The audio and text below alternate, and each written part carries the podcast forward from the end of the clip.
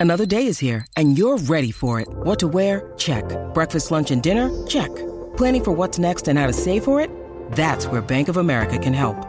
For your financial to-dos, Bank of America has experts ready to help get you closer to your goals. Get started at one of our local financial centers or 24-7 in our mobile banking app. Find a location near you at bankofamerica.com slash talk to us. What would you like the power to do? Mobile banking requires downloading the app and is only available for select devices. Message and data rates may apply. Bank of America and a member FDIC.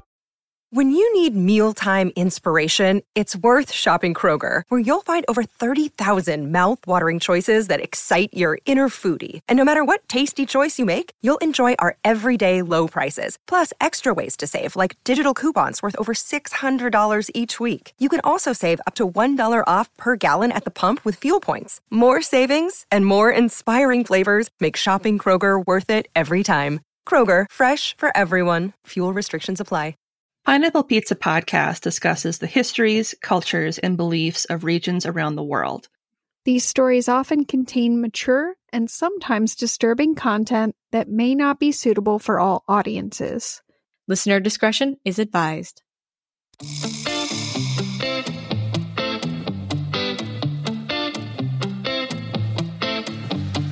Welcome to Pineapple Pizza Podcast, where we serve up slices of mythology, cryptozoology, and urban legends.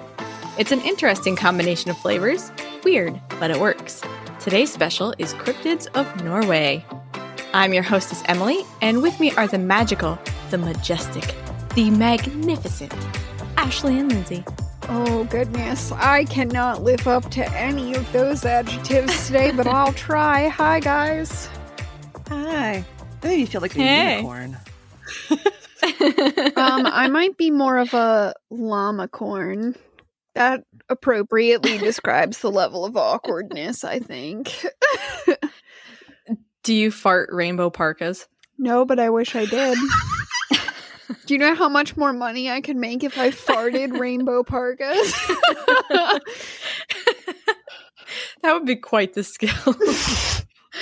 I feel like they need a good wash, though. I mean, probably, but I would make a ton of money. It's not exactly handcrafted, but it's special. it's it's butt crafted. That's what it is.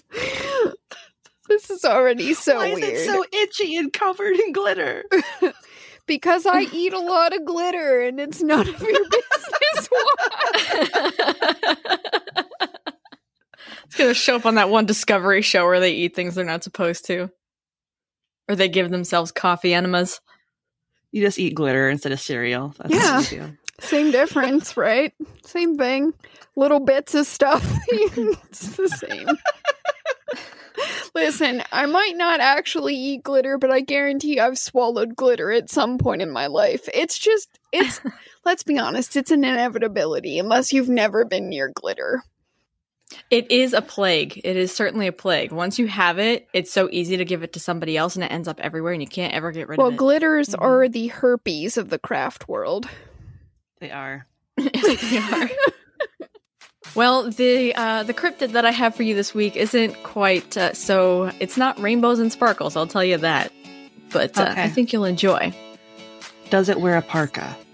No, Okay. no, not that I'm aware of. Okay. Were there parkas in Norway? I'm sure there were something There, like a there parka in have to be. Norway. Par- We're just going to imagine it wearing a parka for funsies. I think that works. I like I can it. imagine it wearing a beautiful parka that has a llama corn sewn onto it. So I that's think I'm once gonna I start picture. des- once I start describing what this thing actually is, that's going to be a pretty comedic picture for you. yes. So for it. first, I need to preface this the the cryptid because I only have one today with a little bit of background about the country of Norway because as we've seen before, the history and geography of a country often influences its cryptids and myths and urban legends and all that good stuff. But I'm focused on cryptids, so that's what we're going with. The Kingdom of Norway currently has a population of about 5.4 million people, inhabiting an area of approximately 385,207 square kilometers, which is 148,729 square miles because I can't read. Woo! And a good chunk of that is coastline. So 101 thousand kilometers, so that's about a third of it, is coastline, or sixty-three thousand miles. Wow, I don't get to say this very often in my life, but that's bigger than I expected. right out the gate. Right out the gate. They just smacked you in the face with all that coastline. Listen, huh? I'm in a weird mood. I don't know what's gonna happen, but we're gonna record it, and that's all that matters. So it has so much coastline because it's actually part of the Scandinavian peninsula, Yeah. which I think you talked about before, and that also includes Denmark and Sweden. Yeah, I think I touched on that very briefly. About half of the country lies north of the Arctic Circle. And this means that they experience some pretty extreme days. So during the summer, they might have long periods where the sun is up until midnight or never even sets at all. And during the winter, some regions will go two months without seeing the sun. So they kind of live in like this twilight during the daytime and then like the deepest, darkest night No, after nightfall. Don't like that. Don't like that Yeah, at all. I Not do. either. First of all, I would just like to say, opposite of what you might think, I would probably be awake the entirety of the two months the sun's not up, and then I would be passed out most of the time when the sun's out the whole day. It would be weird. That's because you like to be awake during the night for some reason. Your brain's just your brain just says I have to be awake. I'm wired wrong. It's fine. I just want to be little awake and doing stuff, and I feel very creative and energized at night, but not so much during the day. Yeah. That's fair. Well, then Norway might not be the place for you to mo- move to. No, it's okay. Although they do have really good health care, so that's nice. They've got that over Alaska, but I don't think I could live any of the places where the sun just doesn't come up for an extended Yeah. period. Well, as you can imagine, that would really mess with your perception and your your perspective of life Oh, yeah. when everything is just perpetual night messes with you. Mm-hmm. Absolutely. And psychologically, it'll mess you up too. Mm-hmm. Mm-hmm. So I think that plays a lot into what I'm going to be discussing Oh later. my god, I'm so excited right now. So humans have been in the region for nearly 9,000 years, arriving about 6,000 years after the glaciers had receded enough to make the land habitable. So it was those glaciers that were largely responsible for the really unique landscape that the country's renowned for. So they have stunning mountains, big, huge rock formations. Um, a lot of times they relate these to trolls. Rock formations related to trolls. They have large lakes, hot springs, miles and miles of river, and the steep cliff sides of the famous fjords. I love Everybody knows word. about the fjords. It's because it's a cool word. It's just a good freaking word. For those of you who don't know exactly what constitutes a fjord, according to fjordnorway.com, it's a deep, narrow, and elongated sea or lake drain with steep land on three sides. So the opening toward the sea is called the mouth of the fjord and is often shallow, while the fjord's inner part is called the sea bottom. So if the geological formation is wider than it is long, it's actually not a fjord, but is instead a bay or a cove which I thought was interesting. If it's wider than it is long, so these things are long and skinny. So they're Okay. supermodels. Yes. Whereas, you know, someone who's shaped more like me is probably a bay. So they're the chilies of the yes. of the water, Yes. the the bodies of Mhm. water slash land masses. Okay, got it. Mhm. I dig it. Okay. Okay, so now let's talk a little bit about the people and the beliefs of the region, which I think you touched on a bit also, Ashley, but we'll go over a little more.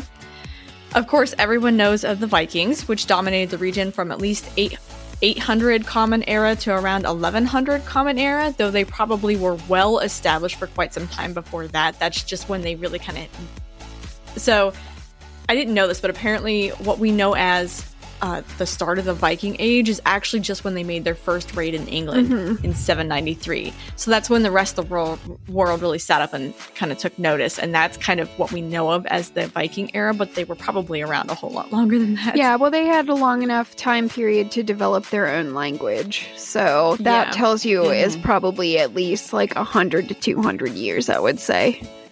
Yeah. Mm-hmm. and cultures and and beliefs and all that. So today, ancient Norse beliefs are generally lumped in with the term paganism because they were most definitely a polytheistic people, meaning they believed in multiple gods. However, according to lifeinnorway.net, their beliefs in their gods and religion were so ingrained in everyday life that these rituals and beliefs were not really seen as a separate religion, but instead were more like a lifestyle. So they really lived what they believed. In the few hundred years that followed that first documented raid, the Vikings colonized widely, including regions in North America, Greenland, Ireland, England, North Africa, and Italy. So, unsurprisingly, travel and other cultures influenced them as much as they influenced others. So, we saw that kind of, I think, when we did uh, Ireland, that there was some influence or there was Mhm. discussion, at least shared beliefs between Ireland and, and Norway. Although Christianity finally gained a foothold in the country around 1100 Common Era, for quite some time many people straddled the ethereal line by worshipping their ancient gods, and this new introduced one at the same time, much like the Gaels of Ireland did. So they were kind of, they're like, okay, yeah, we'll do what you say just because you're here, but I really, I'm still kind of like following that old religion. Mm-hmm. So they, it was the best of both worlds for them, I guess.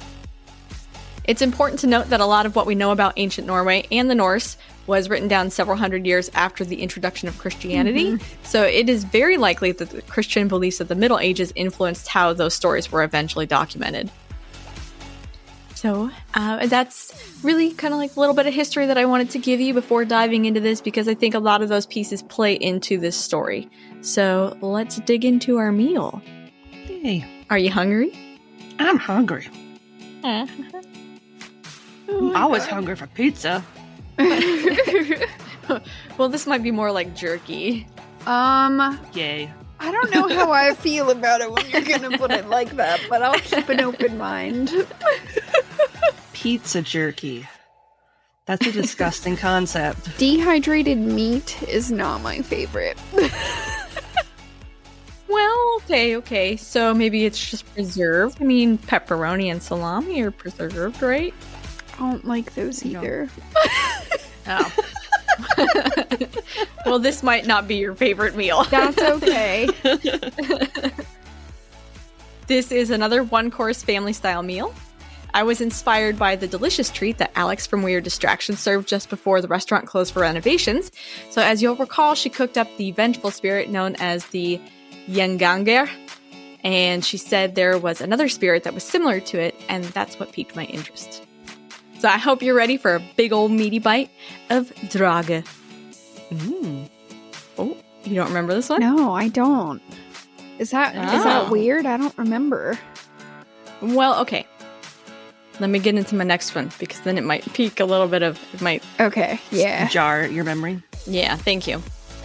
As you may recall from Alex's discussion of the Gjenganger, the Draga is also a corporeal spirit, which I was finding seems to be pretty common in Old Norse beliefs.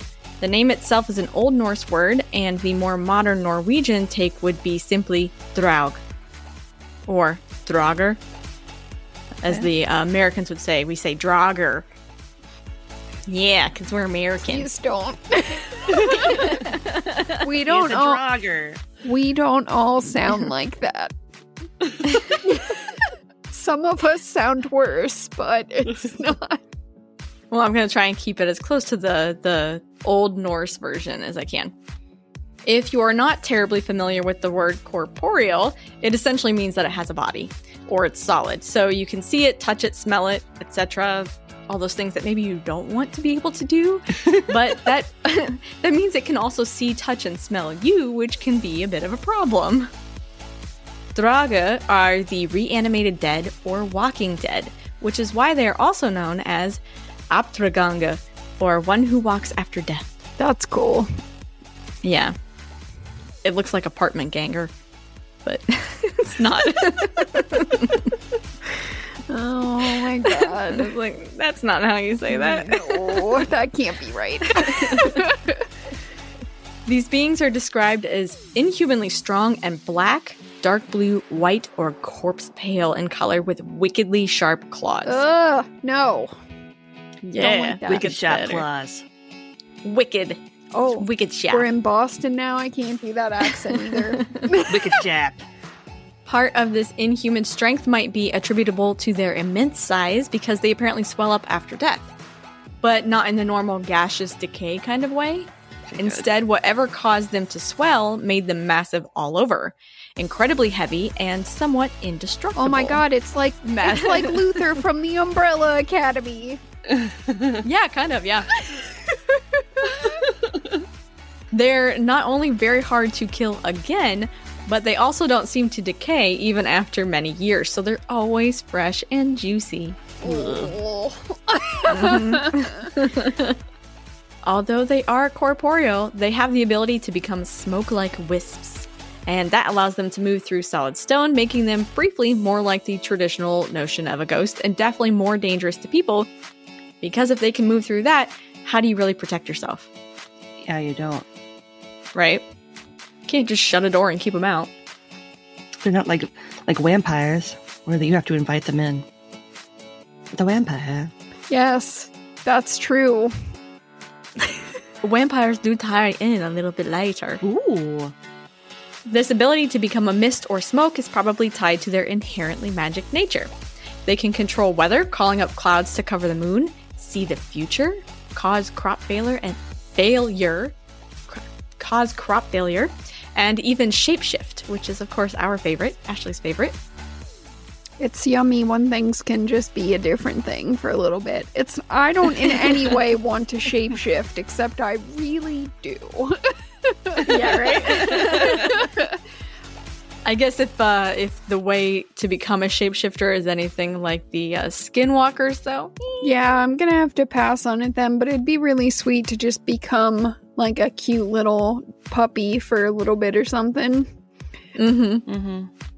So, what kind of fun stuff can they shapeshift into? Do you think? It's gonna be something gross, isn't it? It's some it's some nasty stuff. I Ugh. was gonna say it's not something like uh, innocuous, like I'm a tree. I'm just gonna. Well- I'm just gonna be here ominously. I'm a tree. Like a tree. I'm, a tree. and then you walk by and it's like, ha, I'll fucking kill you. Oh my god. Stab, stab, stab. I'm a tree. The Viking Answer Lady website says they can shift into seals, which is, you know, kind of boring, whatever. So that's a little normal. Uh, a great flayed bull, which is really gross. Ugh, no, I don't like that. Yes. I don't like Yep. that at all. Mm, Juicy. A gray horse with no ears or tail and a broken back, which is I mm, fucking nightmare Uh-uh. fuel material. so No, thank you. literally get it nightmare. I see what you did there. But also gross. It was okay till we got to the part about the spine. Oh no. Right, Oh, right. No. No ears, no tail. It's like okay, that's creepy, but the broken back, you're like, oh, I don't like it. can't. Or it could be a simple, innocent-looking cat. But that cat would not be so sweet. It would certainly not be your favorite little fur baby. It's a Flerken. what the fuck is a Flerken? It's the cat from um It's the cat from Captain Captain, Marvel. Marvel. Mm-hmm. It's mm. the cat that took Fury's eye. oh no. well, I mean, the eye's still in there, but it's messed up, so. it's messed up real good. Well, this might be a It's a Flerken. Flerken. Oh my god, I'm so excited. So, what this cat's gonna do is it's gonna sit on your chest as you sleep, and it's going to grow bigger and heavier until it crushes you to death. Oh god. Nope, that's not a Flerken. That's just an asshole. I feel like that's a result of somebody overfeeding their farm cat, and they wake up one day to a cat sitting on their chest, and they're like, "Oh my god, you're trying to kill me!" All cats do that. Do they? It's such a cat thing. My cat does. hmm My cat likes to run across me first thing in the morning. It's fantastic. Hard pass. Love it. That's a great way to wake up. I don't up. want that. I don't want that at all. No, you don't. Some of their other magical powers that the Draga have is the ability to curse a victim, turn the day into night by bringing darkness about temporarily. Okay, that's just Which cool. will wake Ashley right up. Yeah, don't do that. Mm-hmm. It's hard for me to fall asleep. Don't do that. incite diseases and epidemics, cause crop failure, and enter your dreams to potentially drive you mad. Oh, no. No, no, no. Oh, don't yeah. do that. When you wake up, they'll be kind enough to have left you a little gift nearby so that you know that they were actually there. And what that gift might be, I don't really know, but I can imagine that if it came from a grave like these guys do, it's probably pretty gross. Oh, I guess I'm off track. I was like, it's a dead mouse because they turn into cats, but Oh no, these I are the- assumed it was a giant pile of like corporeal shit or something. oh my god. sure. it's ghost poop. Oh no. Does ghost poop smell? Yes. Or do you just I get the little do you get the little wispy look of poop stinking, but no actual scent? And like fake flies that like go around it. Ghost flies. ghost flies. Other exciting ways they might kill you besides crushing you, causing disease, or driving you mad is by eating you, either in pieces or in one big gulp. Kind of Yara-ma-yha-who style. Hmm. To kill your livestock, however, they'll probably run or ride them to death. Or they may just take the lazy route and take a bite right out of the animals. Oh god. Okay, but w- how about we don't do that? Well, I can tell you're enjoying this meal so far, and speaking of bite, we're going to take a quick coffee break and let you savor those nibbles. Today's episode is brought to you by HelloFresh. Do you feel like you are stuck in a dinner rut? With HelloFresh, you get fresh, pre measured ingredients with mouth watering, seasonal recipes delivered right to your door. Skip all those trips to the grocery store and count on HelloFresh to make home cooking easy, fun, and affordable. You can now enjoy cooking and get dinner on the table in 30 minutes or less. With over 25 recipes to choose from each week, there is something for everyone to enjoy. All recipes are designed and tested by professional chefs and nutritional experts to ensure deliciousness and simplicity. I've had their rapid stir fried beef before with broccoli, and it is amazing. Once you taste it, it's like you're actually eating something from a professional Chinese restaurant. And that's something that I never thought I'd be able to do, even though I think I'm an okay cook. But HelloFresh makes it so simple to take these meals that you would normally get in a restaurant and make it at home. I personally have never tried HelloFresh, but I found that it's been really difficult lately for me between trying to complete writing my thesis and taking care of my kids to get a good, healthy dinner on the table in a timely manner where we can all sit around and have dinner together as a family. So I'm definitely giving HelloFresh a try. I just ordered the one pan cheesy black bean tacos and the sun dried tomato spaghetti meals, and I'm really excited to give these a try and sit down and get to eat them with my family. I'm looking forward to having easy meals that are both healthy and delicious, especially with kids. That's always the struggle. So if you want to get in on this too, make sure you check out the link in our show notes because HelloFresh is offering our listeners $80 off, including free shipping. That's $80 off on the number one meal kit. Be sure to go check out that link in our show notes. We hope you're enjoying the meal and ready for more meaty draga. While we were in the back grabbing our coffee, Ashley was talking about how much the uh, broken back of the horse creeps her out, which I'd have to agree. That's pretty nasty. I just feel bad. Just something galloping along, but it's like V shaped in the back. Ugh. all-. Ugh. How does it gallop like that? Or does it just kind of flop up and down? I don't know. I don't think you can gallop if you have a broken spine. Maybe you'd Well, I mean, drag yourself by the front legs. I don't know. ew. Well, that sounds. You just galump I don't make the rules. instead of gallop. I don't make the broken horseback rules. In terms of when you might encounter one of these creatures, the Draga seem to be more active at night, but can be encountered during the day. That's when their handy dandy ability to turn day into night comes into play. So if clouds seem to suddenly arise and cover the sun, beware. They are generally more active in winter, so as the days grow shorter and darkness lasts longer, encounters with the Draga become, become more likely. It makes sense then that the dead were pretty much expected to rise and walk again at midwinter, right around Yule or around like Christmas to New Year's for the non Vikings in the restaurant.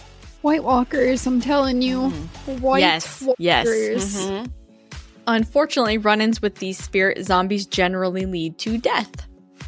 Typically, the only people to survive are either great heroes of some kind or those who notice that something is really wrong and then take steps to protect themselves before it's too late, which we'll discuss more a little bit later. So basically, if you run into one of these things, you're screwed. Although you can encounter these beings out around town, their primary residence is a burial barrow or tumuli, mm. which I, is just another name for barrow. And this is typically a stone and earth mound that's erected over top of where a single person is buried. I didn't know this, that a barrow was typically just for one. I thought it was for multiple. Oh. Sometimes these are small and they only contain the body, whole or cremated, oftentimes cremated, of a single person. Other times they can be really large, containing multiple bodies or even entire ship burials, which I thought was pretty cool. Hmm. These burial sites are often placed close to family homes, kind of like a family cemetery, so that future relatives can easily pay visits and show respect to their ancestors. But this also means those ancestors could easily pay an unexpected visit to the great, great, great, great, great, great, great grandkids. And pretty much no one ever wants unplanned visits from the fam, right? I mean, I definitely don't. I don't care if they are still alive. Like, I don't really want it. yeah. And if they're dead, then you definitely don't. yeah. Well, my first thought is, what if you sell your house? Like, buy this this lovely abode. It comes with its own cemetery of people that you have never met before. Mm-hmm. and then the new people get a knock on the door in the middle of the night in the dead of winter, and they open it up, and it's like ancient granny. She's like, "Is Timmy here?" She's got like this really like ice chunk of like fruit cake or something she's gonna give you like welcome to the family. Oh god. Not fruit cake happy yule! Happy yule. Oh my god. Maybe some people really find it like a selling feature that there's a whole bunch of dead people in the backyard. You never know. Like mm-hmm. if you're a serial killer that might be a plus you could hide new bodies in there, and you could probably do pretty well with that. I feel like I shouldn't have said yep. this while we were I am not a serial killer, I swear. See, when you said other people would enjoy it, my brain immediately went to like there are ghost hunters in the US. Are there Draga hunters over in Norway? And Ashley's like, serial killers. I was just being practical. what can I say? Usually the deceased go out in style, so they're buried with all kinds of awesome loot, weapons, sacrificed cattle, or even a wife or favorite servant, because, oh yeah, they sacrifice those too. There you go. So if you're not squeamish, there's another good reason to want to buy that house, because when they're gone, you can just dig up Nana and take all of her fancy jewelry. Yeah, but you might not want to. Mm, I'm gonna take my chances. I already have a sweater, so I probably shouldn't. This hoard of sweet stuff is fiercely guarded by the Draga, and any attempt to rob the burial site will end in almost certain death for the greedy robber. Good luck, come get me. I saw over and over that the big like explanation for this is because the Draga is really they're really selfish which I thought was kind of bullshit because it's their stuff. That that you're not being selfish if it's your stuff. Just get the fuck out of here. You can't take my stuff. Don't they have a right to protect their things? I mean, they're they're dead though. So. but it's their stuff, man. Okay. But then, what if you lick your finger and touch it first? Because then it becomes yours. That's the rule. I guess licking your finger and touching it would be the well. But see, if you lick your finger, then your finger's yours. But did you actually lick that thing? Or are you just transferring saliva? I'm transferring my saliva to the thing and I'm touching it. I don't know saying, if that counts. This is mine now. I think you have to have to actively lick. If if we're talking frozen Norway, I am not actively licking anything under the ground. I have seen enough movies where I know that would end poorly for my tongue, and it's also gross. it, it's true. It would not end well as a general rule, you shouldn't lick things that you find in the ground. I'm just gonna that you know that, that you dig up out of the dirt. Just saying. I feel, I feel like you walk into the barrow, the Draga's all like, "Oh no, you can't take my stuff," and you instantly pick up the sword and you lick it, and he's like, ah, "Oh man." but your tongue stuck to it, so you're like, "This is mine now," and then you like run out of there, like sword stuck to your face. I'm just over here wondering if there's like any kind of connection, which I'm probably just making a mountain out of a molehill, but it's weird to me that they fiercely guard their stuff and they're called Dragas, and we have dragons, which sounds similar, and they also guard hordes of treasure. And I just feel like in my mind, I'm trying to make a connection happen so that I can have it. You know, it wouldn't it wouldn't surprise me because a lot of this um, transferred over to Scotland very heavily and Ireland and England. So it wouldn't sup- they have things over there that are known as like the hog Hogboon, which is Haugbui, which is another kind of corporeal spirit in Norway that's really similar to the Draga or the Gjenganger. But they also had revenants and stuff, so I bet that they perverted this word. It wouldn't surprise me at all. I think Ashley, you're onto something there. I don't think I saw anything in it. I really want to make this into a song of ice and fire, and I'm not going to stop trying until I get there. So they, they're considered selfish because somebody wants to steal their stuff. But they're also considered selfish because they seem to want to be able to come back and live the lives that they once did rather than move on as they should. They want to go into their old homes or halls, kind of use their old stuff, hang out with their old buddies, but in a dangerous and potentially lethal kind of way. So they seem to keep uh, all of their old memories and skills, which I thought was pretty cool, with the addition of some impressive new ones and a very sour disposition. So they're going to remember exactly who you were, and if you piss them off in life, you are so screwed when they die. you are on their after death hit list. It would make sense then to think that probably people who were selfish or greedy in life, like the grave robber, for example, might become a Draga and they're essentially just carrying on with their old ways. But the bad news is that pretty much anyone can become one of these. Generally, anyone unpopular is guaranteed to become a Draga, as we kind of expected. This would include greedy people, bullies, Katie before she joins the plastics, etc. Okay, but then all the plastics are also going to become these things because they're bitches. So Yeah. yeah. you're damned if you do and you're damned if you don't. So Yeah. Could you imagine the plastics coming back as one of these? Be like, eh. that is so fetch. I love it. Also, similar to how ghosts are often believed to be created, anyone with unfinished business is at risk of becoming a large, meaty undead.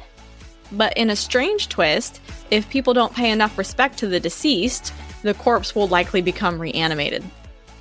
So even if that person was crappy in life and you really didn't like them, you still need to show them respect in death, or you basically guarantee that they're going to turn. Hmm. Which kind of sucks. Um, Because you ever who doesn't want to spit on somebody's grave? you're gonna tell once in a me that? I can't talk shit on someone after they're dead? I'm not gonna comply with this request. I think you probably could talk shit, but you have to show respect to their grave and their body and all that. I'm gonna spit on some graves. Yeah, right, right.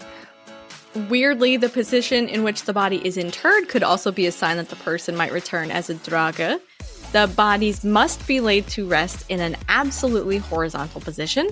So if the guy constructing the mound left his level at home and the body ends up kind of even at the slightest angle, then the corpse is going for a late night walk. That's so Care weird. a lot about geometry. Apparently. It's just like weirdly specific. Like, oh my god, my corpse is Yeah. at a two degree angle. I have to come back and avenge this travesty. Because apparently it's not fully at rest at that point. That's weird. But okay. Agreed. Draga can also turn others into undead, kind of like vampires. If a person is killed by one, they will be destined to become one themselves, or they will become an enslaved ghost tied to the creature that killed them.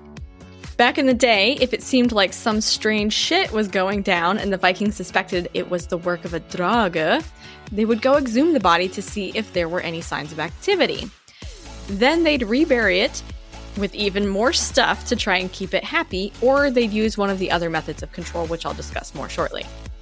So they're gonna go and dig up this body and check it out and be like, did it move? But hey, by the way, depending on when you put that in there, it's probably gonna shift. So especially if you have it the, at the wrong angle. Mm-hmm. Or they're like, oh, it looks like their hair's still growing. They must still be alive. Now, the really important question is how can you protect yourself from one of these chunky dark ghost zombies? Dragon fire. Well, there are really quite a few methods mentioned. There were. There were a ton of them.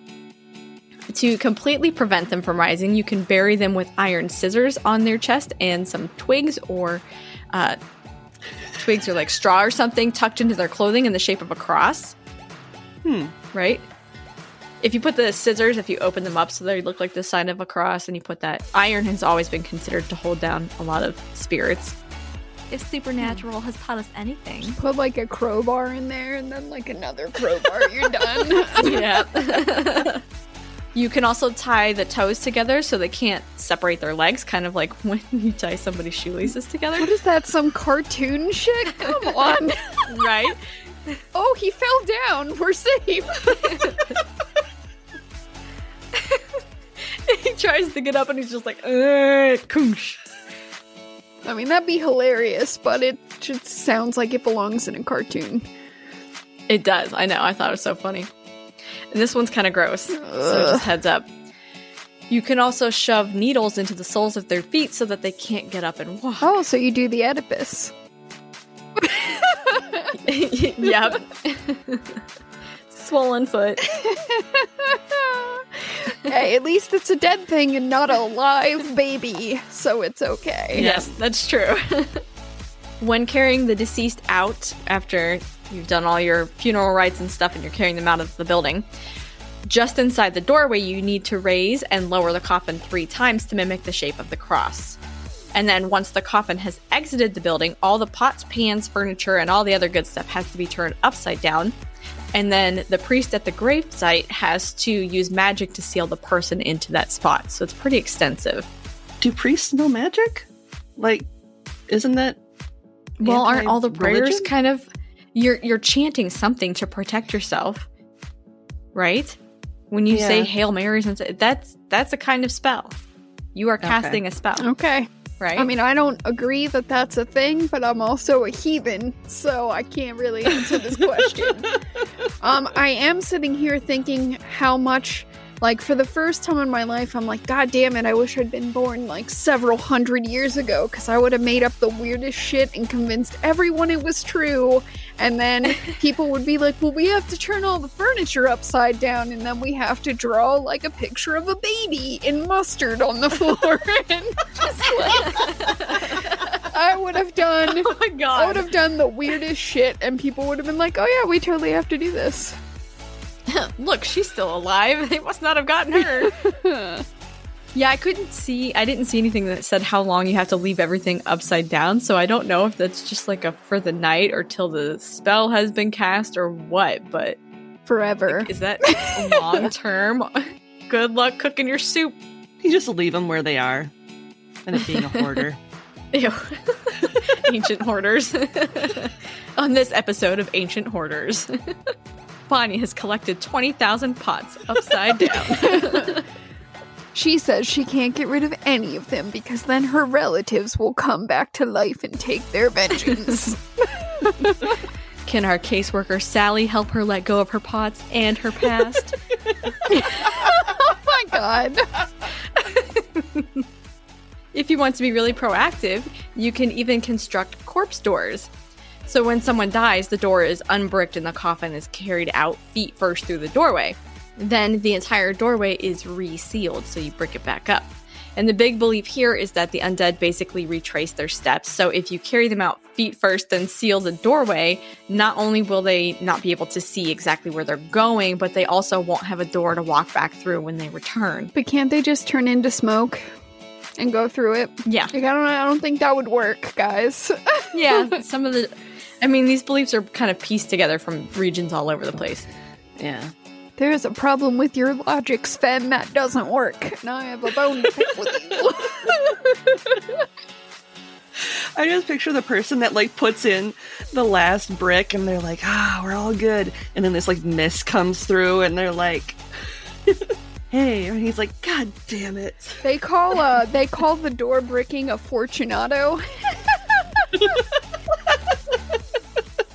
oh my god, that was fucked up. It is also very important not to answer the door at night, especially if you only hear one knock on the door or window. If somebody's knocking on your window, don't ever answer that shit. Seriously. Yeah. Like, why is that even? Why do we have to say don't answer the window? Like, don't do it. In Icelandic tradition, visitors should knock three times, while a single knock signifies something evil. And I don't know if the same tradition holds in Norway also, but I think the advice is pretty solid either way. Yeah. So if somebody's just like, boom, don't answer that shit. no, Mm-mm. nobody's home.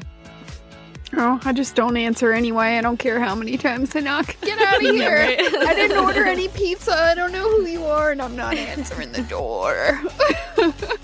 Now that everybody knows how much you love Red Bull and cheese pizza, somebody could easily come to your door and be like, Red Bull and cheese pizza. I still want to come out. It's not worth it. Unless it's Pedro Pascal, and then I will be out in 12 seconds, and I will never let you leave. but what if he tries to eat some of your cheese pizza? Pedro Pascal? He can have the whole goddamn thing. Oh, okay. See, I'd be protective. like, bitch, this is my pizza. No, listen, that man can do anything he wants. Those are the rules of life. Although he probably shouldn't take my Red Bull because I can't survive without it. It's just a fact. Yes, that is very true. So the draga might also do something called house riding, which is where it sits its big old massive butt on the roof and then kicks and bangs and smashes harder than a child having a total meltdown. So it it's basically up there like, let me in, let me in. or it might even try to literally break down your door. So even if you break up that door, I'm not sure how much good that's going to do you. Why do you need to break down a door? Just turn into smoke. I don't understand. Well, I know that the they can turn into smoke to escape their barrow, which goes through stone, but maybe brick or wood is something different. I don't Oh, know. okay. I didn't write the beliefs. So it's like the sonic screwdriver where like it works but not on wood. So you better you better know what you're up against before you try to smoke through it. Easiest thing in the world. Easiest thing in the world, Garth pancakes. Oh god, tries to it turns into smoke, tries to smoke smoke through the door, and all you hear is a boom, and then ow on the other side. It's stuck in the door forever. you can't go through wood, Thomas. and somehow it's only blown off one of its fingers. The, the rest of the finger has like come out the other side of the door and it's twitching on the floor. Like, yes. Ew. The cat comes along and runs off with it. No one has any idea what's going on right now. Go listen to Studying Scarlet, you'll understand. Yep. So if it literally tries to break down your door, in this case, there's really not much that you can do to keep it outside. So it's important to know how to kill the intruder because believe it or not, the dead can die again. I mean, I guess we believe it because we kill vampires and they're dead, so whatever. And we kill zombies and they're dead. I was just gonna say zombies. It's true. yeah. But this gets really complicated, so bear with me. Ooh, all right. When I was going through my sources, I was like, wait, what? how do I wait? So iron will hurt a draga, but it won't kill it. Instead, you have to somehow overpower the thing in like a wrestling match, kind of like you do have with the kappa. And then you use a sword from its own barrow to cut off its head. You know, sure, okay, simple enough, whatever. We just happen to have the sword from its barrow in my house somehow. Except that some say that when you cut the head off, you need to either somehow jump between the head and the corpse before you let the bodies hit the floor. it's like, what are you like somersaulting over the corpse? How do you do this? Because we're all ninjas. So It makes me think of that commercial uh, the with the gymnastics, the Olympian gymnastic chick trying to get the frisbee off of the roof. Do you guys know what I'm talking about? No.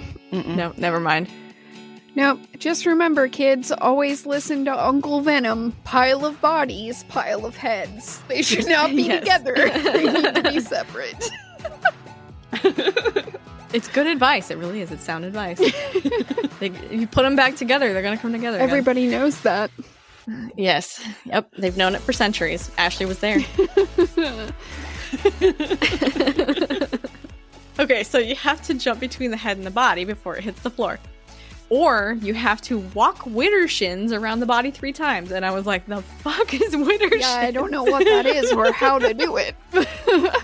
Which me- it, so it means counterclockwise. So always keeping it on your left hand side. Oh no. So you have to walk around it three times, keeping it on the left hand side. Or there's more. Or you have to drive a wooden stake through its head as though it were a vampire. So through its head, can I just say? bleh? Well, that makes sense though, because it's a zombie, right? Sort of, and that's how you kill zombies: is you have to fuck up the brain. So it's the important mhm. double tap. You cut its head off with the sword and then drive the stake through, the wooden stake through the head. Right? Double tap. and then do the counterclockwise thing just for safesies. Yep.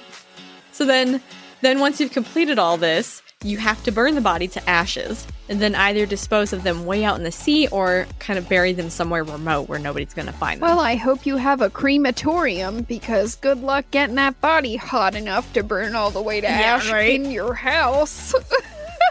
Yeah. yeah, in your house. We're just going to throw pieces of it in the fire for a it's while. It's gonna take forever. As you may have noticed, there are certainly a few parallels between classic descriptions of vampires and the Draga. They're corporeal, undead, use magic, can change into animal form, can drive people mad, can turn others into Draga, and need to be killed by decapitation or a stake through the heart or head. Although some websites said that these beings are blood drinkers, I didn't see anything in any of the traditional literature that I looked through that agreed with that. So I'll have to call BS on that one personally. It felt like people were really grasping at the idea of the vampire likeness. And I get it. There there are a lot of parallels there, but there are a lot of parallels there with all kinds of this stuff. So Yeah. I don't think they're Norse vampires. There was nothing that I saw that had anything to do with drinking blood and living eternally off of that. Yeah, I don't think that that would happen. Um, I know that the Vikings actually did believe that blood was magic because they did do like ritual sacrifices sometimes. They did Mhm. do blood sacrifice, but I I don't I can't really imagine them being like these undead things come back and they drink your blood and then you turn into one too. I just I don't see that happening. I think someone took a little bit of a leap there. Mm-hmm. I agree. Speaking of drinks, I'm a little thirsty, so we're going to step into the kitchen. We'll be right back. Give me a bloody mary.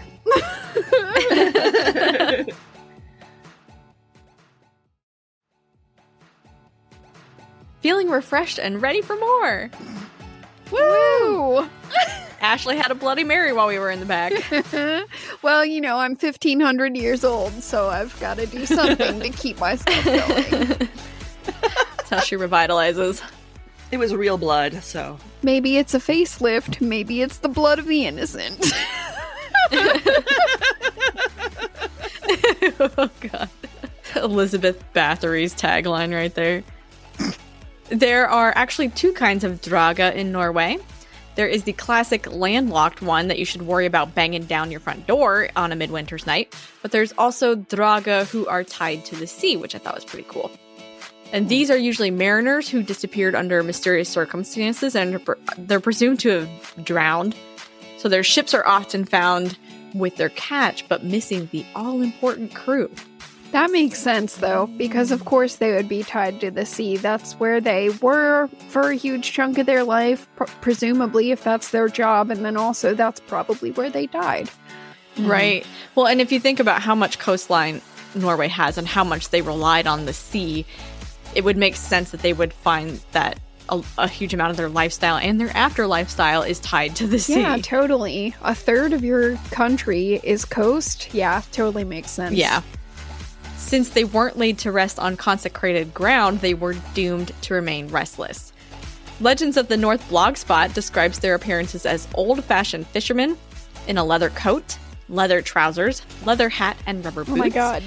Did they have a hook hand? Please don't have a hook hand. That's exactly what I pictured too. no, not the hook hand guy. I hate him. But their heads are nothing but seaweed. So they don't actually have a head. It's just like sea- a massive moving, wiggling seaweed on on their shoulders. That's so gross. I don't like Yeah. it. I'm creeped out. and their arms and legs are abnormally long compared to the rest of the body. So now they're like with their long, gangly they arms have and like legs. tentacle tentacle things. Oh no, they're turning into Yes. squid. They're turning into squid. Make it stop. Yep, It's just Squidward. Squidward. it's it is. That's exactly how I see it. We all play the like clarinet. Squidward when he's trippy. and these sailors sail on a half boat, so that the boat's like cut in half. I did see that sometimes they were entirely headless, so not even the the seaweed. So they're kind of like the headless horsemen of the sea coming galloping in on their half boat. boat. Like, uh, descriptions of their temperaments varied. In some versions, they appear to be really troublesome, but not necessarily malicious, kind of potentially overstaying their welcome or causing damage, but not with ill intent. But in others, particularly more modern depictions, they're definitely considered dangerous. And we see this a lot when we look at old beliefs versus new that like the old Vitala, they were kind of annoying and a nuisance, but it wasn't until we saw more modern interpretations of it that they really became dangerous. Something to be feared. If you see one at sea, he will probably be alone in his boat, keeping pace with yours, so he's gonna be really creepy up there, like, meow, what you doing over there? Meow. Pardon me, do you have any Grey Poupon? well, you know what's funny? He may try to call you over to his boat. and if you have Grey Poupon, you shouldn't go, because he's just gonna capsize your boat and drag you down. Hey, Shorty. Uh, fancy meeting you out here on the sea. You got any great poupon? Why, yes, I do. Ah! His appearance at sea may be accompanied by the sound of screams and is generally seen as a foreshadow of coming storms, shipwrecks, or deaths. Legends of the North Blogspot described a supposed encounter from 1931, and I'm going to read this verbatim. It was a winter day during the last fishing season and lots of boats out and about. Then it suddenly, a storm blew up, and everyone struggled hard to get ashore. One of the crews sailing at some distance from the others saw a boat they did not know and looked more closely. They discovered that the boat was half. They realized it was the Draug and that their ship was about to wreck. And so it did. The boat capsized during a surge, taking the lives of four men. Three survived, of which one of them later decided to tell the tale. So that's the story from 1931, supposedly. I couldn't find that anywhere else, so I can't say for sure, but that could be because it's actually in Norwegian and I don't I can't search Norwegian. Yeah, that's I fair. don't read it, so there are some really great stories of Draga encounters from the old literature, so I wanted to relate some of those because these are pretty cool. Uh, one is of Glom or Glomr. Glommer. Let me try that one again. Glommer. Yeah, sure. That that works.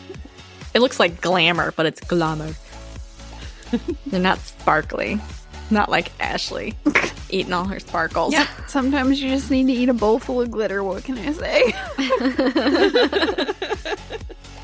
uh, a Swedish farmhand. So this is a Swedish farmhand that showed up to take a job offered by a wealthy farmer, and the farmer told him that the farm was haunted. And Glama Glamour was like, "Oh, I ain't afraid of no ghosts. Whatever." On Christmas Eve, he showed up at the farmhouse and wanted food before he started working for the night. But the farmer's wife told him that it's really disrespectful to eat on Christmas Eve, and this appears to be kind of like a theme. I didn't, I didn't know this, but it, apparently it's old custom. You don't eat on Christmas Eve; you fast. Okay. Hmm. Good luck with that. yeah, right. Not in America. We're like No. cookies. A hundred percent are shoving cookies down our gullet, and we're not sorry. So like No. seriously, the guy that comes around to our houses in the middle of the night that we allow to thump all over our roof and climb down our chimney comes in to just stuff his face with cookies. So for us, fasting on Christmas Eve is not a thing. we do not fast here. That's not our way. Okay. No. We just do not. So he he insisted on eating anyway. And so she warned him again that he's going to be cursed if he eats. And guess what? He stuffs his face, and then this huge storm arises while he's out, and he never made it back alive. When Glamour was found, he was so swollen and heavy that it made others sick to even see him. But they eventually mm. managed to inter him. Like, I guess it was really hard. He was he- super heavy. They had a hard time picking him up. So they get him interred, but only after he'd wandered off and they'd had to go fetch him again. So he's like, bye, guys. Makes me think of when um, Billy wakes up in, in uh, Hocus Pocus. He's like, "Ah, oh, I'm here. Where the fuck am I? What's going on? So he- they get they get him in. He's buried, and then they replace him with a new farmhand. Christmas Eve comes around again, and the farmer's wife is like, "Oh shit! I just have a feeling it's gonna be bad things. It's gonna happen all over again." And sure enough, the next day, the the new farmhand was found at Glamour's barrow with a broken neck, and every bone in his body was crushed. Ugh. Almost all of the workers of the farm fled, but a few did stay behind. And then one morning, the cattle were out there losing their minds, goring each other and acting just wildly. Someone went out to check on the commotion and found yet another man dead with his back snapped. Like it was like they something had picked him up and snapped him over the edge of something. It was gross to read about. Mm. And that was pretty much when the farmer and his wife were like, "It's been nice, but you know what? We're out of here. like, bye. Somebody else can have this house. I'm good." But not all the stories were like, not all of them were this horrifying. There is one story of a mother who loses all three of her sons at sea, and she's so heartbroken that she basically casts a spell, crying out that neither the wind nor the flood will stop until her sons return home. And one night they actually showed up. They came home, they spent some time with mom, and they flirted with her handmaid before apologizing to their mom as they left for good. So they, yep, they came home and they were like, yeah, let's have a drink, eat some good food. Hey, ma, ooh, who's your new handlady? Girl, you looking good. You want to come back to the sea with me? Girl, you looking fresh. Well, anything looks fresh when you've been dead for a while, so. This uh the this next one you might be familiar with, Ash.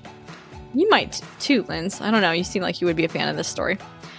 There are also a lot of parallels be drawn between Beowulf's Grendel Yeah. and Draga, because he's massive in size and has supernatural powers, and Beowulf, I think, eventually cuts his head off too.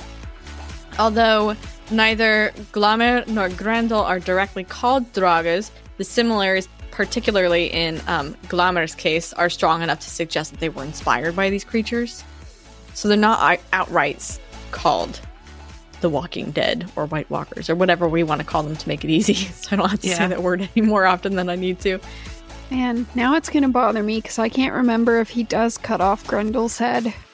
Yeah, so I was looking it up and I, I saw a couple different versions. So I think there are different interpretations of it.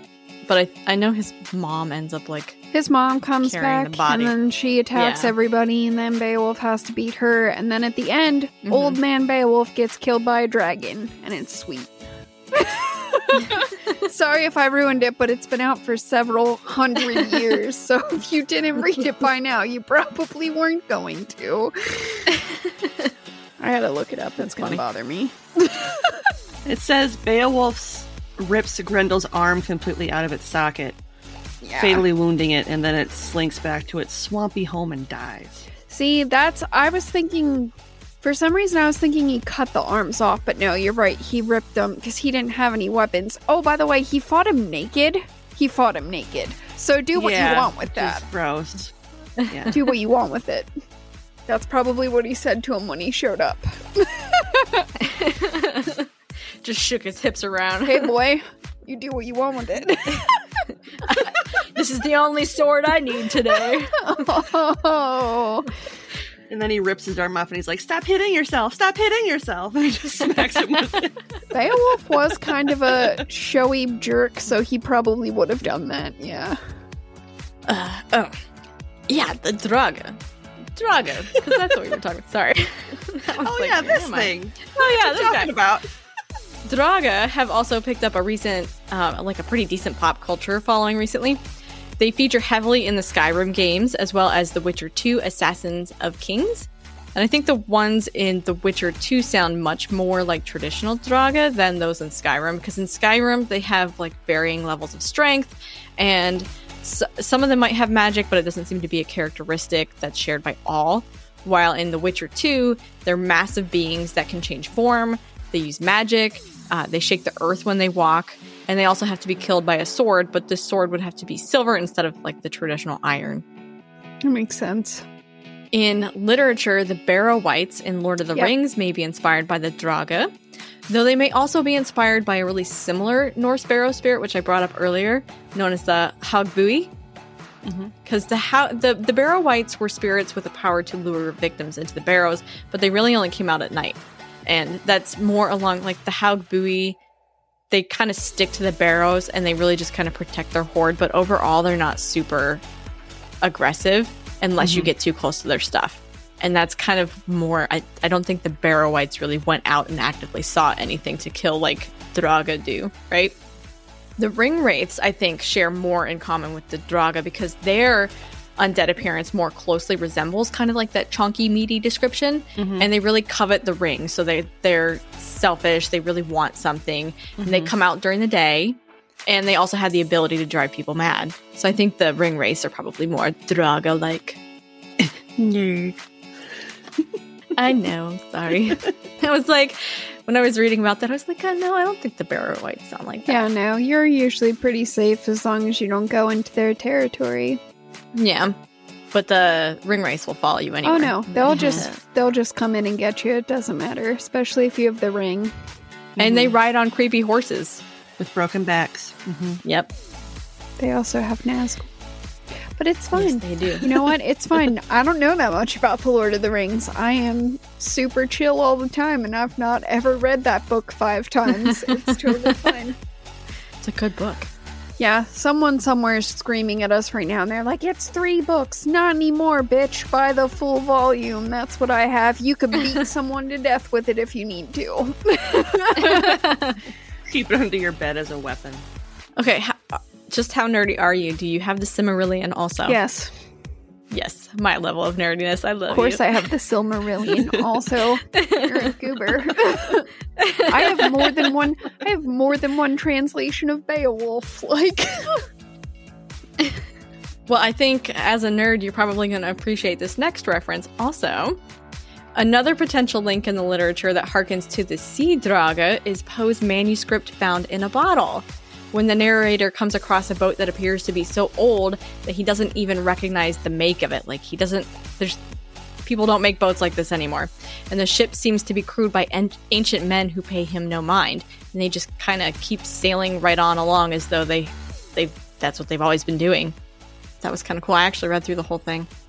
Like, yeah, okay, that's drug, sea draugr ish. Except they don't scream, no, they don't. And their heads aren't made of seaweed. Well, no, but that would be a dead giveaway. Uh-huh. Or not dead giveaway. Whatever you want to do. Likewise, the cursed black pearl in the Pirates Yeah, of the that's the other Caribbean thing. could be said to be. Yeah, that was where my mind Im- immediately went when I was reading about the Sea Draugr. Neither dead nor alive, they are doomed to sail the sea, seeking that gold that they covet so greatly, and inflicting damage and death along the way. But they can be cured. Honestly, there were just so many of these things that I could have I could really keep this list going because there are so many parallels and like I said there are I found stories in Ireland and Scotland but I didn't want to go and say it looks like this in this country and it looks like that in that country and it's vampires here and some because there were just so many of them. Yeah, well, mm-hmm. that that makes sense though because revenants, which I'm gonna make myself mm-hmm. say it the American way, not the French way, even though the French way sounds so much fucking cooler. But revenants exist throughout culture. I mean, that's that's Yeah. a thing in pretty much any every civilization that we have any surviving records of had some kind of form of a revenant. So it would be super difficult to trace one specific strand because they're going to have commonalities, but you're also going to have things that are totally different too. hmm And there were so many of them that were really cool that uh, I thought I wanted to someday down the road probably talk about them on the show again. And I didn't want to delve into them or maybe use them for Patreon specials because, like, the Hog Boy of Scotland, that is for sure going to be a Patreon special. It's so cool. Like, it's something that they still believe in. it's cool. Um, there really wasn't much in the literature about where these things might have originated because you know how I always like to try and find out what might have inspired a cryptid. So, in the words of Alex from Weird Distraction, I'm going to speculate wildly here. In the. Thought Alex might appreciate that one. In those exceedingly long, cold winters when night never seemed to end, if people went missing or died unusual, violent deaths that appeared to be unexplainable, there would be a need to find a reason, particularly when populations were really small and people might be missing for some time before they were found. So they might mm-hmm. look really gruesome when you found them. Additionally, countries such as Norway, Iceland, and Sweden, where uh, these creatures were popularized, were seafaring countries, which we already talked about. So they relied really heavily on fishing, which was and still is a very deadly profession. There were likely a fair number of bodies that washed up on shore as a result of these deaths, which would not only have been bloated, but likely really discol- discolored. Because we've talked about waterlogged bodies. It's gross, sorry, but it happens. They get beaten up. Uh, so they're going to be discolored. And so then if if these were then interred, there was probably some shifting and settling of that body as things cuz it's going to look different than when you found it on the, the lakeshore. So when people go mm-hmm. back later to pay their respects, they might think that these things have moved on their own. Although I could kind of keep serving up more Draugr because there's so much to work with here. Honestly, I found more and more, and I was like, oh, okay, I'm on page like eight here. I need to stop because it's going to get to be too long. I think this has been a really hearty meal. And now it's time for some after dinner conversation. But before that, I want to just throw out the uh, ingredients that this. Uh, ugh. before that, I want to throw out the ingredients that I sourced. No, I didn't write it down. Before we have our after dinner conversation, though, I'm going to share with you where I sourced the ingredients for this meal because that's a much better sentence than what I was trying to do earlier. All right, so the sources were a page by the Viking answer lady entitled The Walking Dead, Draugr and Aftergangr in Old Norse literature, a religion wiki page on the Draugr, a Legends of the North blogspot page on the same topic, a worldhistory.org page called Norse Ghosts and the Afterlife, two ancient origins pages, one on Viking funerals and the other called Malevolent Phantoms, Corpse Brides, and Ancestor Spirits, the Ancient Belief in Ghosts, Part 1, a chapter on Draugr from the book Beasts of the Deep by John Hackett and Sean Harrington, accessed on academia.edu, Grettir Saga, accessed on sagadatabase.org, a Witcher fandom page on Draugr, and the unofficial Elder Scrolls page on the same topic. So now I think we need some light dinner conversation. Hi, ladies. You have Hi. anything good to talk about tonight? I have an interesting story that I can share. I went to a petting, I guess it's kind of considered a petting zoo today with my family, and I was feeding these three alpacas, and I fed two of them carrots, and I really wanted to feed one to this fluffy brown one that was behind them that they kept like kind of pushing back. So I was like, no, no, no, no, no, and kept trying to like kind of squeeze in there. They spit on me. They didn't think that was cool. and I was like, and that's why you're not getting any more carrots because you're an asshole. So- It's pretty funny. You just celebrated your birthday yesterday, didn't you, Linz? I did. I am now 38 years ancient. So, It's okay. Happy birthday. Some 1500, so. Yep. We're catching up to you, You're Ash. still a wee Yep. baby. I'm just a wee babe. Did you get anything good for your birthday? Yes. My husband got me a omnibus of a bunch of Deadpool comics, which I'm excited to start reading. My sister got me a really fun Deadpool riding a unicorn shirt and a purifying candle because those two things go together. Totally. um, my parents got me some really nice sweatpants off of my Amazon gift registry and a really fun clock for when I move my office. It's one of those like Felix the cat clocks, you know, the ones where like the tail and the eyes move, mm-hmm. but it's a lady cat. So it's orange and she's got pearl, a pearl necklace, and she's got long eyelashes on her eyes. Oh, that's cute. So I'm very excited for my, my kitty clock. And Ashley got you a hilarious cup. She did. She got me an amazing Rasputin mug, and Emily got me this really awesome notebook that's like digital, so I can like write stuff because I like to handwrite everything, so I can like write stuff and then make it disappear, so I don't have to use a million and one notebooks. so, yeah, it was a fun birthday Sounds like you had a good, fun birthday Mhm. until you got spit on. until I got spit on, but that was all right.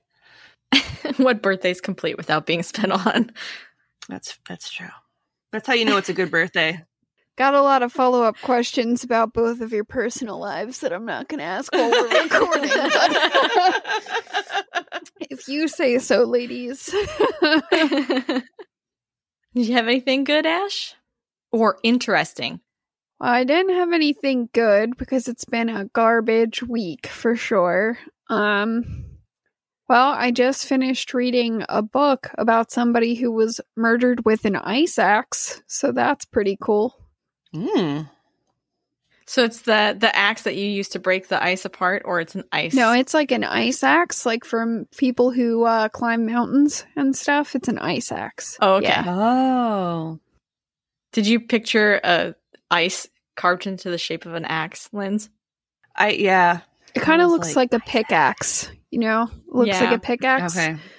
But, you know, it's made differently because it's for ice and not rock.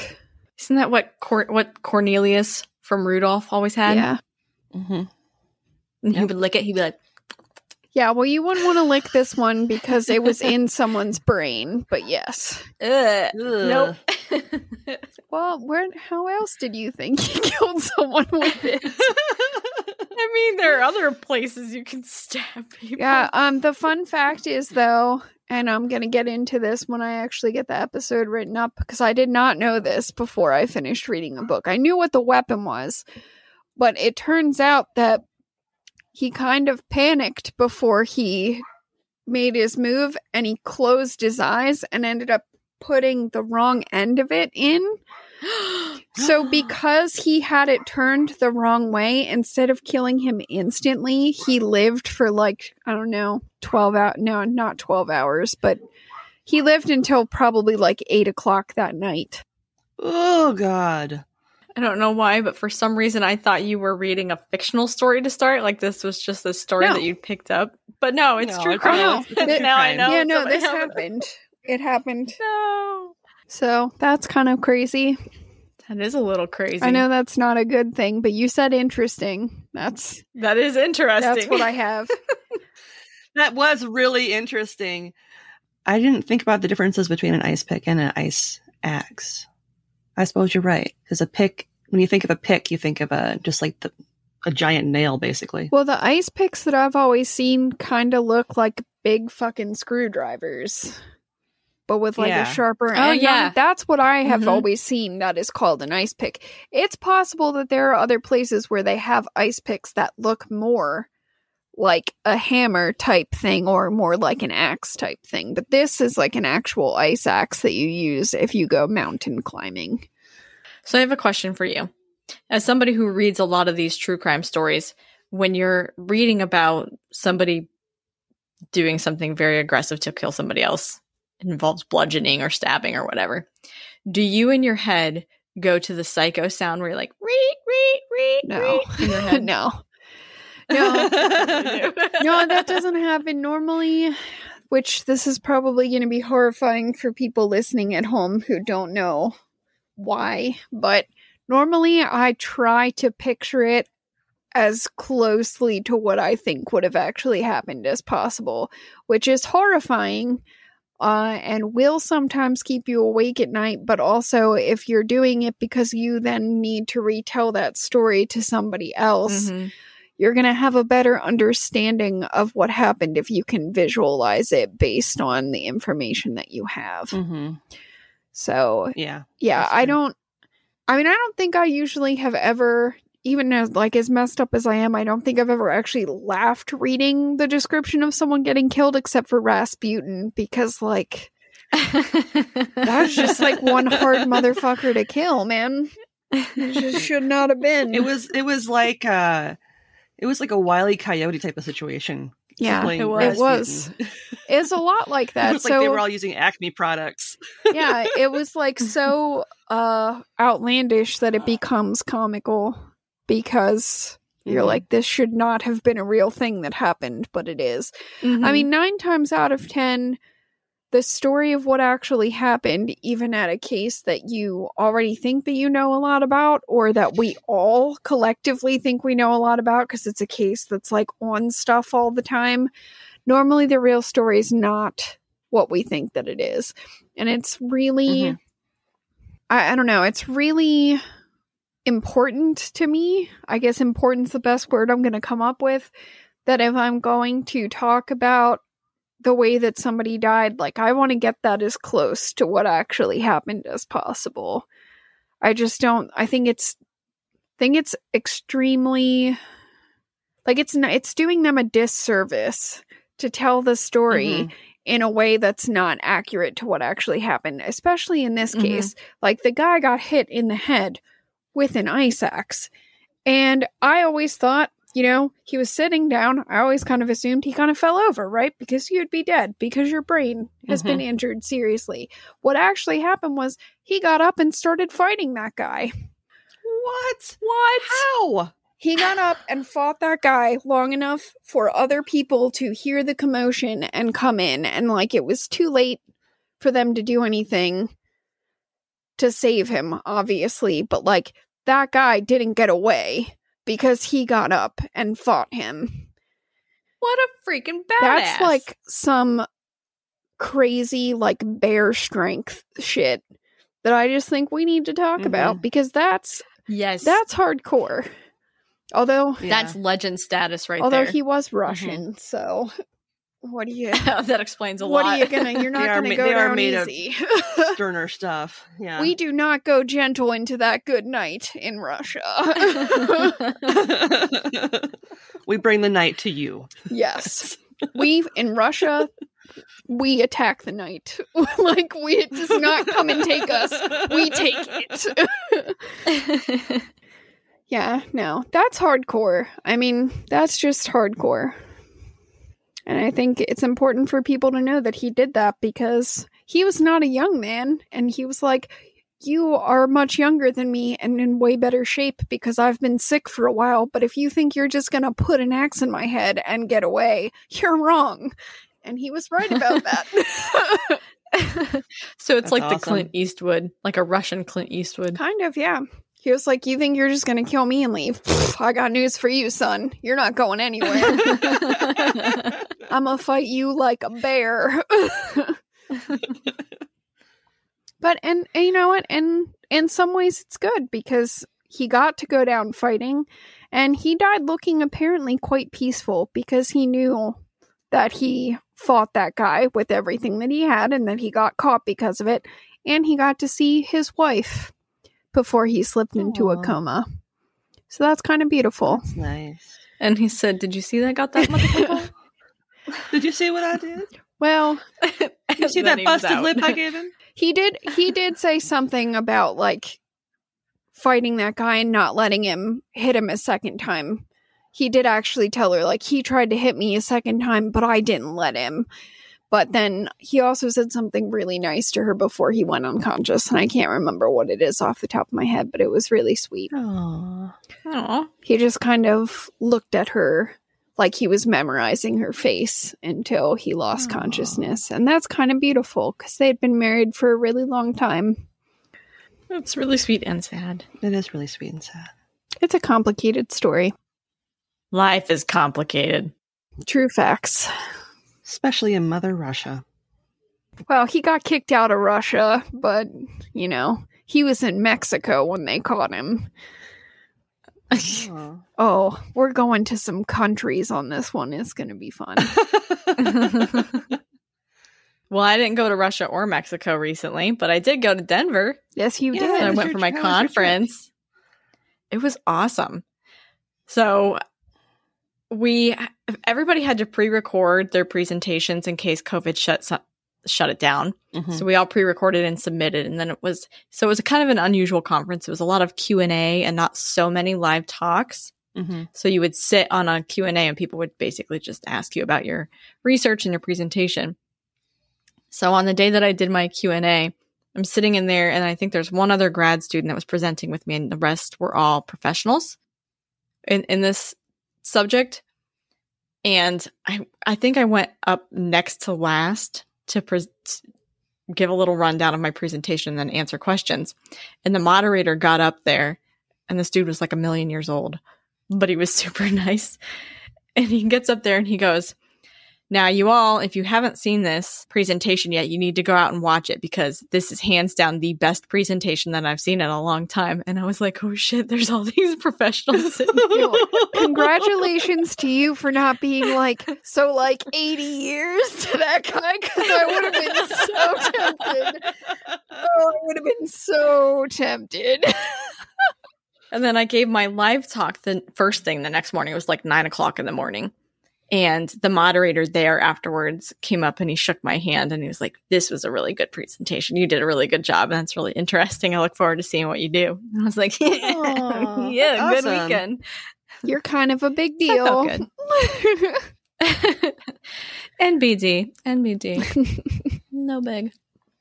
No, but it felt really good yeah. after all that presentation and, you know, with all the bad nerves for talking in front of people. I usually get terrible nerves. But once I got up there and I started talking, I felt so much better about it.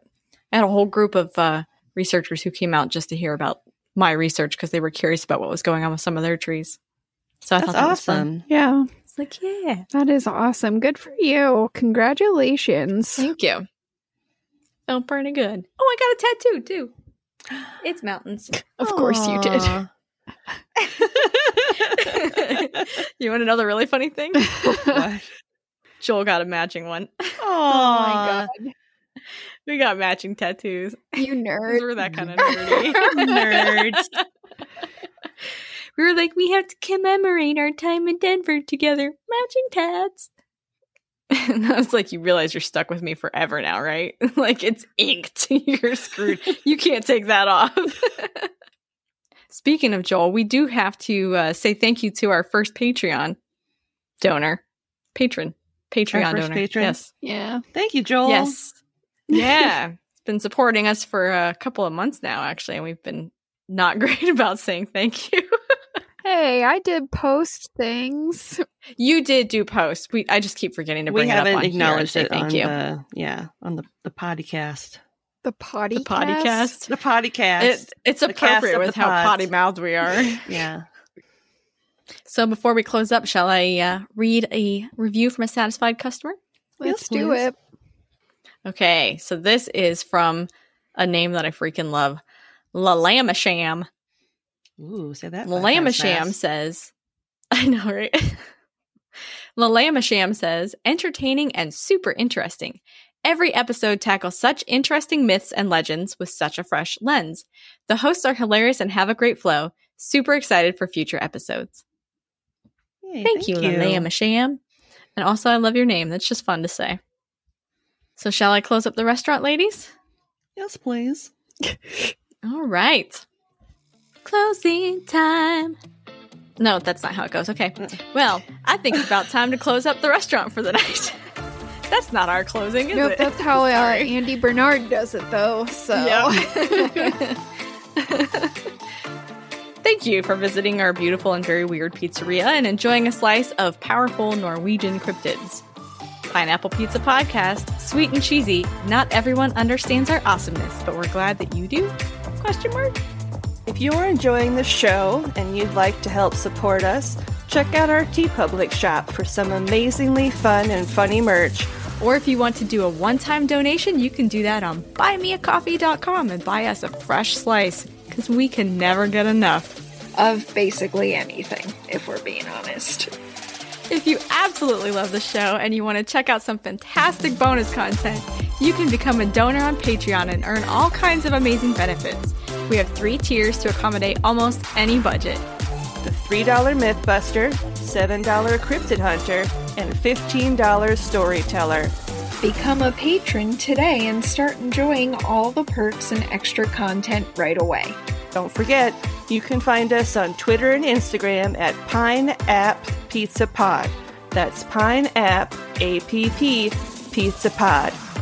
You can also send us questions, comments, and topic ideas at Pine App APP Pizza Pod at gmail.com. Remember, there's the two P's in app. Otherwise, you're emailing someone else, and I don't want to be held responsible for that.